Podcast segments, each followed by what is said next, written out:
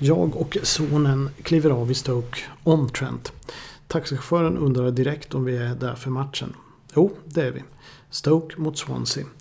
Och han visade sig vara en hardcore Stoke City. Han kunde exakt ange vad han gjorde den dagen då taket blåste av på gamla Victoria Ground. Vilket tyvärr då blev starten på ett ekonomiskt och sportsligt fall. Ur vilket det skulle ta decennier för Stoke att kliva upp ifrån. Under samtalet frågade jag lite försiktigt hur det är med Port Wales fans. Enligt taxichaffisen finns de knappt. Men jag har i och för sig läst på och förstår att de finns. Stoke-on-Trent består ju egentligen av sex mindre städer och i Turnstall och Burslem lär Port Wales fans och ursprung finnas, framförallt i Burslem. Men idag lever det en tillvaro där Stoke Citys jätteskugga skymmer nästan all sikt. Och även det som minst att Stoke Citys store hjälte Jimmy Greenhoff faktiskt gjort sitt allra vackraste mål i Port Wales tröja. Fast det var i en match som inte tv-sändes och rätt få var och såg på. Eller en match där de faktiskt stod i rampljuset fast de låg i division 3. När de slog ut Tottenham Hotspur 1988 i FA-cupens fjärde omgång.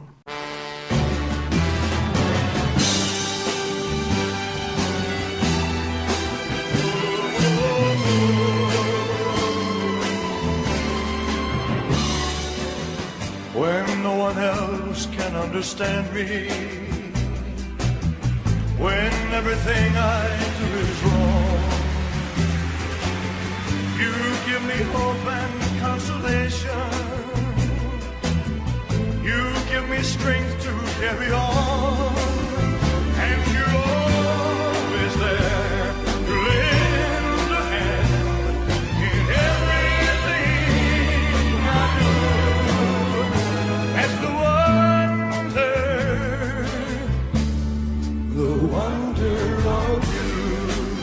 Stoke-on-Trent består ju då av städerna Fenton, Longton, Stoke-upon-Trent, Hanley och Port Vale-fästena då Burslem och Turnstall. I veckans podd befinner vi oss i skuggan. Jag tänkte smala av eh, det som då redan är en oerhört smal podd. Egentligen så långt bort från Zlatan Ibrahimovic och Paul Pogba man kan komma. För i skuggan av ett bokprojekt Eh, om de mest kända Tipsextra-lagen snubblar jag ideligen på spelare, historier och märkliga företeelser som faller utanför ramen. Det vill säga långt ut i periferin. Och från och med nu och fram till sommaren kommer jag att ägna mig mer åt denna periferi. En bit bortom det som ens kan vara värt att komma ihåg. Men ändå, för den med en långt gången och elakartad fotbollsnostalgidiagnos kan det vara faktiskt av ett visst intresse. Kanske till och med stort intresse. Vi får se. Ni lyssnar på Old School Football Podcast på en vårresa genom skuggornas dal. Där vi denna vecka möter Port Vale, Peterborough, John Pratt, Glenn Keely och så då kanske något mer famösa Steve Archibald, Tottenham Hotspur och svåra gränsdragningar i extremt viktiga lagupptagningar. Alltså historiska lagupptagningar. Det finns ingenting som är så svårt som historiska lagupptagningar. Och jag heter Per Malmqvist Holt och jag är nostalgistörd.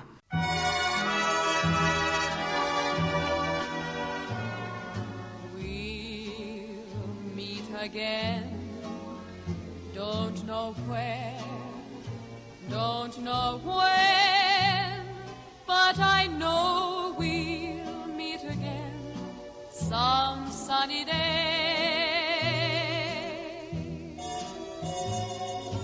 Keep smiling through, just like you always do, till the blue skies drive the dark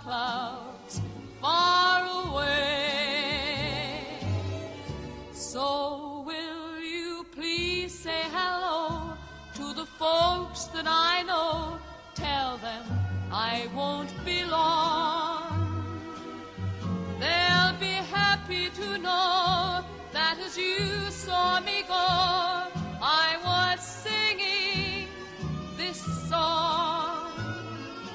We meet again. Don't know where,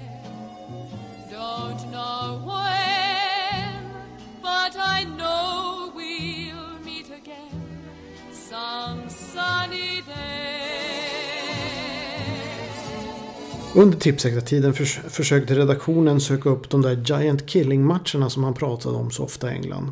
de som inträffade med jämna mellanrum. Det var bara så svårt, så oerhört förbålt svårt till och med att pricka rätt. Faktum är att FA-cupen egentligen inte är någon direkt skrällturnering. Lagen från de lägre divisionerna hade svårt och klubbar som fått lyfta kuppen som andra divisionslag kan man nog räkna på en till två händers fingrar. Jag tror faktiskt det skulle räcka med en hands finger. Själv minns jag West Bromwich 1931, Sunderland 1973, Southampton 1976 och West Ham 1980. Det är fyra fingrar. Det kan hända det var tidigare. Jag har inte gått tillbaka så långt. Eh, jag gick typ till 20-talet och tittade. Eh, det är lite intressant då att Sunderland, Southampton och West Ham ändå ligger rätt nära varandra. De var dessutom på ungefär samma nivå i andra divisionen när de vann eh, FA-cupen. Jag tror att de låg sexa eller sjua. Och faktum är att inte ens lagen på under halvan av högsta divisionen hade det särskilt lätt att vinna. Ofta blev det faktiskt en historia mellan etablerade klubbar i toppen. Minns själv en fjärde omgång i februari 1981. Då var jag inte fyllda 11 år faktiskt. Och då säkert halva Sverige satt och hoppades på Peterborough i fjärde divisionen. Att de skulle kunna skrälla mot ett Manchester City som gått genom en tuff tid. Men där nya managern John Bond verkade på väg att få ordning på laget. Och jag tänkte dra laguppställningarna från den matchen. Det var alltså den 14 februari 1981. Peterborough mot Manchester City. Och i Peterborough hade vi i mål Keith Waugh. Nummer två Dave McWay. Nummer tre Ian Phillips. Nummer fyra Mike Ginn. Nummer fem Trevor Slack. Nummer 6 Alan Slough. Nummer 7 Trevor Quao. Nummer 8 Billy Kellogg. Nummer 9 Robbie Cook. Nummer 10 Gordon Hodgson. Och nummer 12, eh, 11 Tommy Robson. Och sen nummer 12 var Dave Surrett som kom in. Och här är det väl egentligen Gordon Hodgson som är lite känd i alla fall. Men det är inte mycket att hänga i julgran. City ställde upp med ett ganska starkt lag. I mål nummer 1 Joe Corrigan. 2 Tony Henry. 3 Bobby McDonald. 4 Nicky Reed. 5 Paul Power. 6 Tommy Booth. 7 Dave Bennett. 8 Jerry Gow. 9 Steve McKenzie. 10 Tommy Hutchison och 11 Kevin Reeves. Och det är ju rätt kända spelare från den tiden. Eh, Joe Corrigan var ju en målvakt som låg precis bakom Peter Shilton och Ray Clemens om landslagsplatsen. Vilket innebar att han aldrig fick spela. Men en fantastiskt stabil målvakt under många år. Jerry Gow dog nyligen. Han var väl mest känd i Bristol City. Men gjorde också eh, en säsong i Manchester City. Där de faktiskt gick vidare ända till fa Cup-final. Staffan Lindeborg var i alla fall på plats för att kommentera hem till sofforna. Och The Posh, som Peterborough kallas, kämpade och stod emot. Men till slut lyckades Citys gamle trotjänande back Tommy Booth sätta det avgörande målet. City var ju som sagt var på väg framåt. Och det skulle sluta med finalen då. Där man först i omspelet i en magisk match mot Tottenham fick ge sig. Steve McKenzie sitter gjorde ett fullkomligt makalöst vackert mål. Men det överskuggades av eh, Tottenhams Ricardo Villas. Argentinarens magiska solomål. Jag kommer att lägga ut lite klipp på eh, Old School Footballs Facebook-sida. Där ni kan eh, se från eh, fa Cup-finalens omspel och även eh, bilder från matchen mellan Peterborough och Manchester City. Ni får se Tommy Booths mål. Men just Tottenham åkte faktiskt på en Giant Killing några år senare. Nämligen den 30 januari 1988. Då de i fjärde omgången lottades mot Port Vale ute i Burnslam på Whale Park. Då var de ett tredje divisionslag eh, som skulle ta sig an ett rätt revanschlystet Spurs som eh, överraskande förlorat finalen säsongen före, alltså 1987, mot Coventry City. Och här har vi också intressanta laguppställningar. Om vi tittar på Port Wales så hade de i eh, nummer ett Mark Grew, två Kevin Steggles, tre Darren Hughes, eh, fyra Ray Walker, fem Bob Hazel, sex Phil Sporson 7. Gary Ford 8. Robbie Earl 9. David Riley 10. Darren Beckford 11. Mike Cole och inhoppare var Kevin Finney. Och här blev väl Robbie Earl till exempel, han blev en rätt etablerad spelare, riktigt duktig. Darren Beckford tror jag också Bob Hazel var en rätt bra spelare också. Men eh, det är kanske inga storstjärnor om man säger så. Tottenham ställde upp med nummer ett i mål Parks. Sen hade de Chris Hewton nummer två. Tre Mitchell Thomas. Fyra Neil Ruddock som gjorde debut blott 19 år gammal. Fem Chris Fairclough. Sex Gary Mabbott. Sju Clive Allen, 8 Paul Allen, 9 Chris Waddle, 10 Terry Fenwick och 11 Paul Moran, inhoppare David Howells. Det kan man ju säga är en rätt stark laguppställning med stjärnor som jag tror flera av er känner igen från Tipsextra tiden. Staffan Lindeborg var faktiskt på plats även denna gång. Han hade tydligen näsa för de här eh, fa Cup-skrällarna. Och det är intressant, jag kommer också lägga upp på eh, Old School Fotbolls Facebook-sida kan ni gå in och titta på bilder från den här matchen. För underlaget är minst sagt undermåligt. Det finns nog inte en jämn centimeter på hela gräsmattan, vilket givetvis präglar spelet. Och efter 26 minuter står det faktiskt 2-0 till Port Vale genom mål av Ray Walker och Phil Sporson. Walkers mål var för övrigt makalöst vackert. Det var någon form av halvchip som skruvar sig in bakom målvakten Tony Parks. Neil Ruddock reducerar faktiskt det med en schysst nick. Han hade, men det är först i 64 minuten. Och eh, Tottenham orkar inte. Och det är en makalös prestation i Burslem. Som därmed blev en realitet. Och skrällhungriga svenskar njuter säkert i sofforna. Eh, så här på lördag eftermiddagen. Såvida det inte är Tottenham-supportrar. Det finns ju rätt många sådana. fanns rätt många sådana. Men vi hade i alla fall fått blodad tand. Och den 20 februari var det återigen upplagt för fest i Burslem. Då ännu ett första divisionslag skulle besegras denna gång Watford. Och jag tänkte också dra laguppställningarna från den matchen. Det är alltså 20 februari då. Port Vale fortfarande nummer 1 Mark Grew. 2 Kevin Steggles. 3 Darren Hughes. 4 Way Walker. 5 Bob Hazel. 6 Phil Sporson.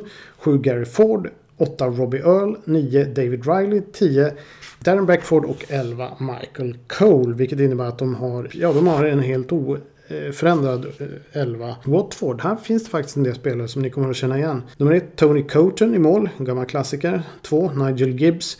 3 Wilfred Rostron, också en gammal klassiker. 4 Kenny Jacket. 5 Mark Morris. 6 John McClelland. 7 Warrell Sterling. 8 Malcolm Allen. Faktiskt släkt med Tottenham Allens. Paul och Clive. Nu kommer jag inte ihåg vem som är kusin med vem och vem som är bror. 9. Trevor Senior. 10. Gary Porter och 11. Tim Sherwood och inhoppare Luther Blissett. Och han kanske är den mest kända av alla i Watford. Han var ju oerhört vass faktiskt i början på 80-talet. Sen gick han till Italien och när han hade kommit tillbaks till Watford var han inte lika vass. Tim Sherwood skulle ju göra stor karriär senare eh, fast i andra klubbar. Eh, och sen har vi ju Kenny Jacket som tjänstgjorde länge på mittfältet där i eh, Watford. John McClellan, stabil mittback. Ganska intressant lag, men på, Watford var ändå på nedgång. Det var inte samma Watford som i början av 80-talet. Det slutade 0-0 den här matchen i Burslem. Men att ett lag från tredje divisionen fick två matcher i Tipsextra, det var helt unikt. Dessutom på en och samma säsong. Och det blev faktiskt Port Wales enda två matcher under hela Tipsextra-perioden, alltså mellan 1969 till 1995. Så snacka om att dansa en kall vinter. Ja, eh, och kommentator, ja, vem tror ni? Staffan Lindeborg.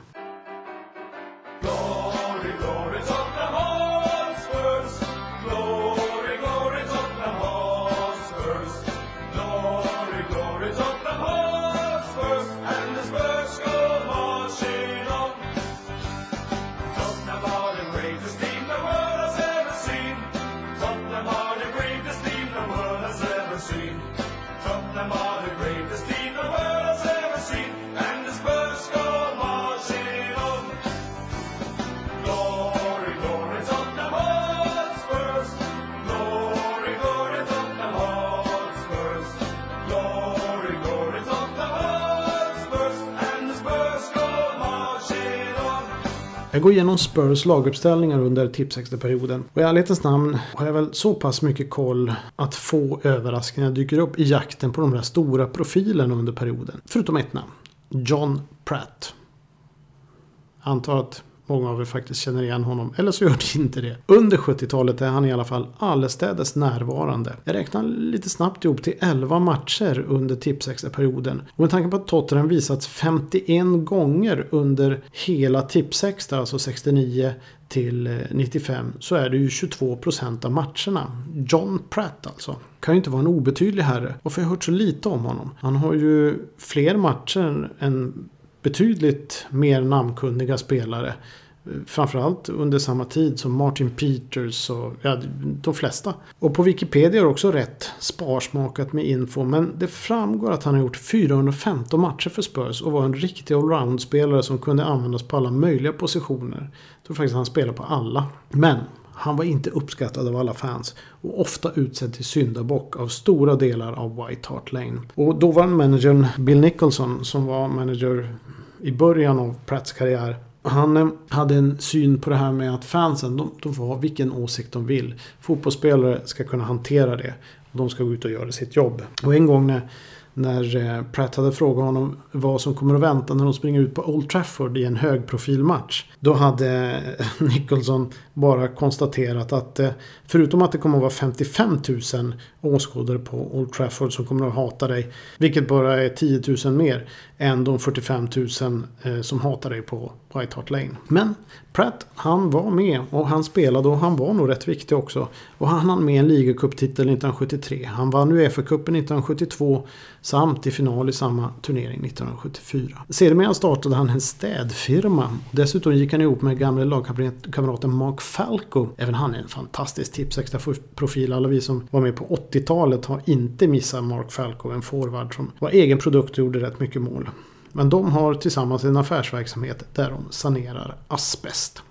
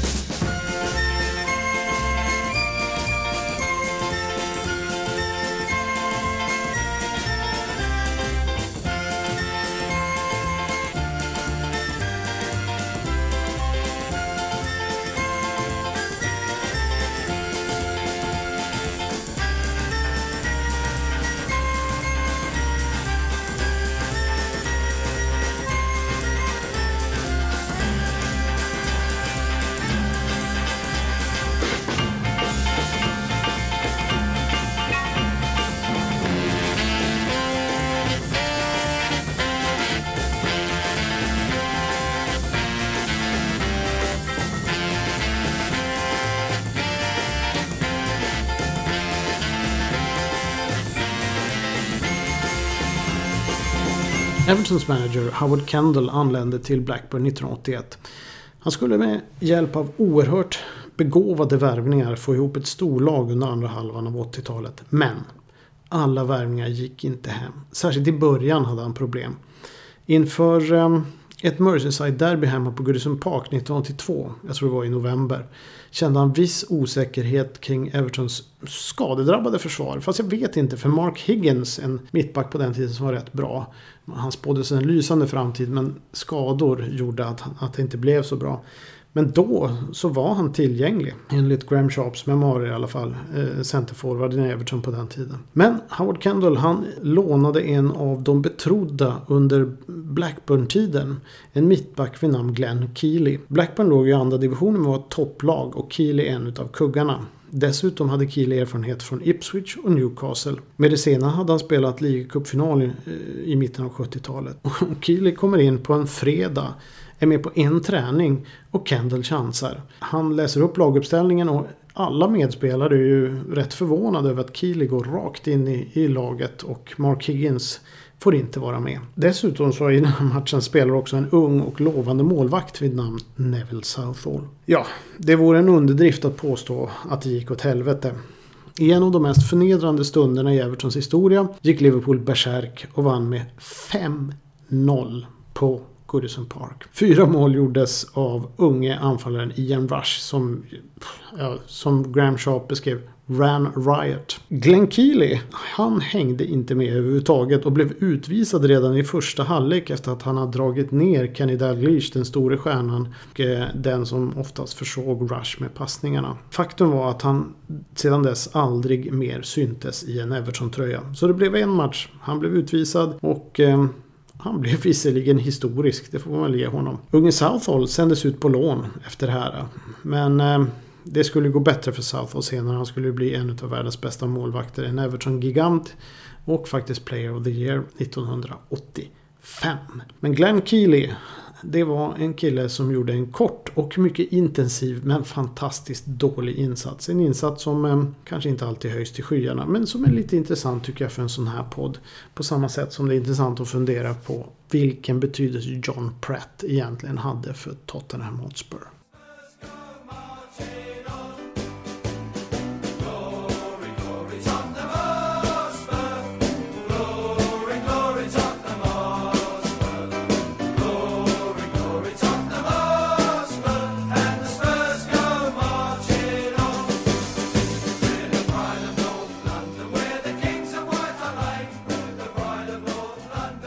Veckan för min del har handlat om just Tottenham. Jag försöker kartlägga klubben under Tipsextra-åren och även lyfta fram inflytelserika Tipsextra-spelare från den tiden. Men vilka ska man välja? Exempelvis på anfallssidan har följande gjort matcher för Spurs i just Tipsextra.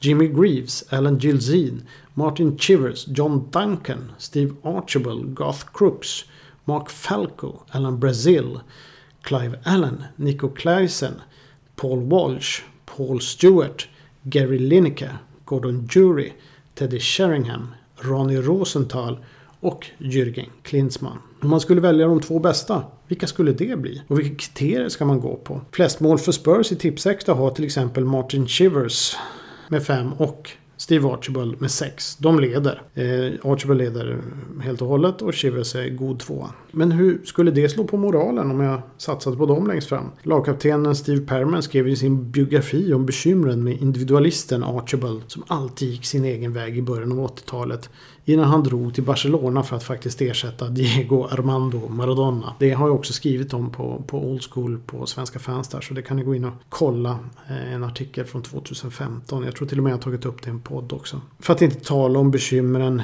Chivers gav managern Bill Nicholson i början av 70-talet. En spelare som alltid gick sin egen väg. Till synes på halvfart och dessutom med ett tjurigt temperament. Men mål kunde båda göra. Ja, det är en del att tänka på no, jag, jag, får fundera vidare. Och Shivers kan ni också läsa om. Eh, jag har en artikel om honom på Svenska fans som jag gjort tidigare. Jag kommer att länka upp dem åt er så ni kan hitta dem. Eh, jag tror också jag pratade om honom i någon podd tidigare. Ja, det börjar närma sig. Just det, Jimmy Greenhoff. Han var ju rätt känd för att göra magiska volleymål. Jag lägger upp några på Old Schools Facebook-sida. Glöm inte det. Gå in på Old Schools Facebook-sida för där kommer det hända saker under hela våren. Jag kommer framförallt att visa sådana här korta klipp som eh, många tycker är roliga. Och så kommer jag länka till, till olika poddar och sånt där som, som jag gör. Om, om, om, man orkar lyssna så får man lyssna. Men eh, det är ju alltid kul att se lite klipp från förr.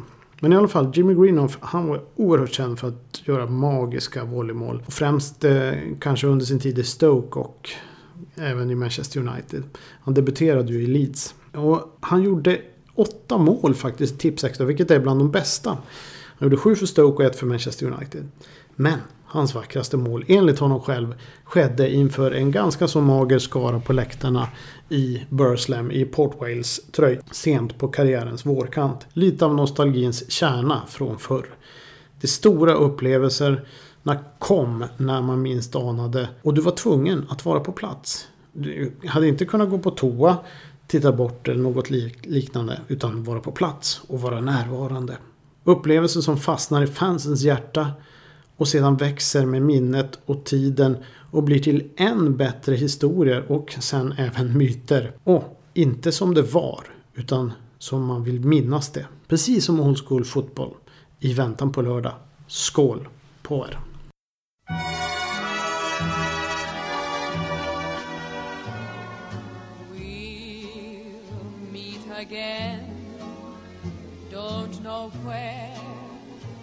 Don't know when, but I know we'll meet again some sunny day.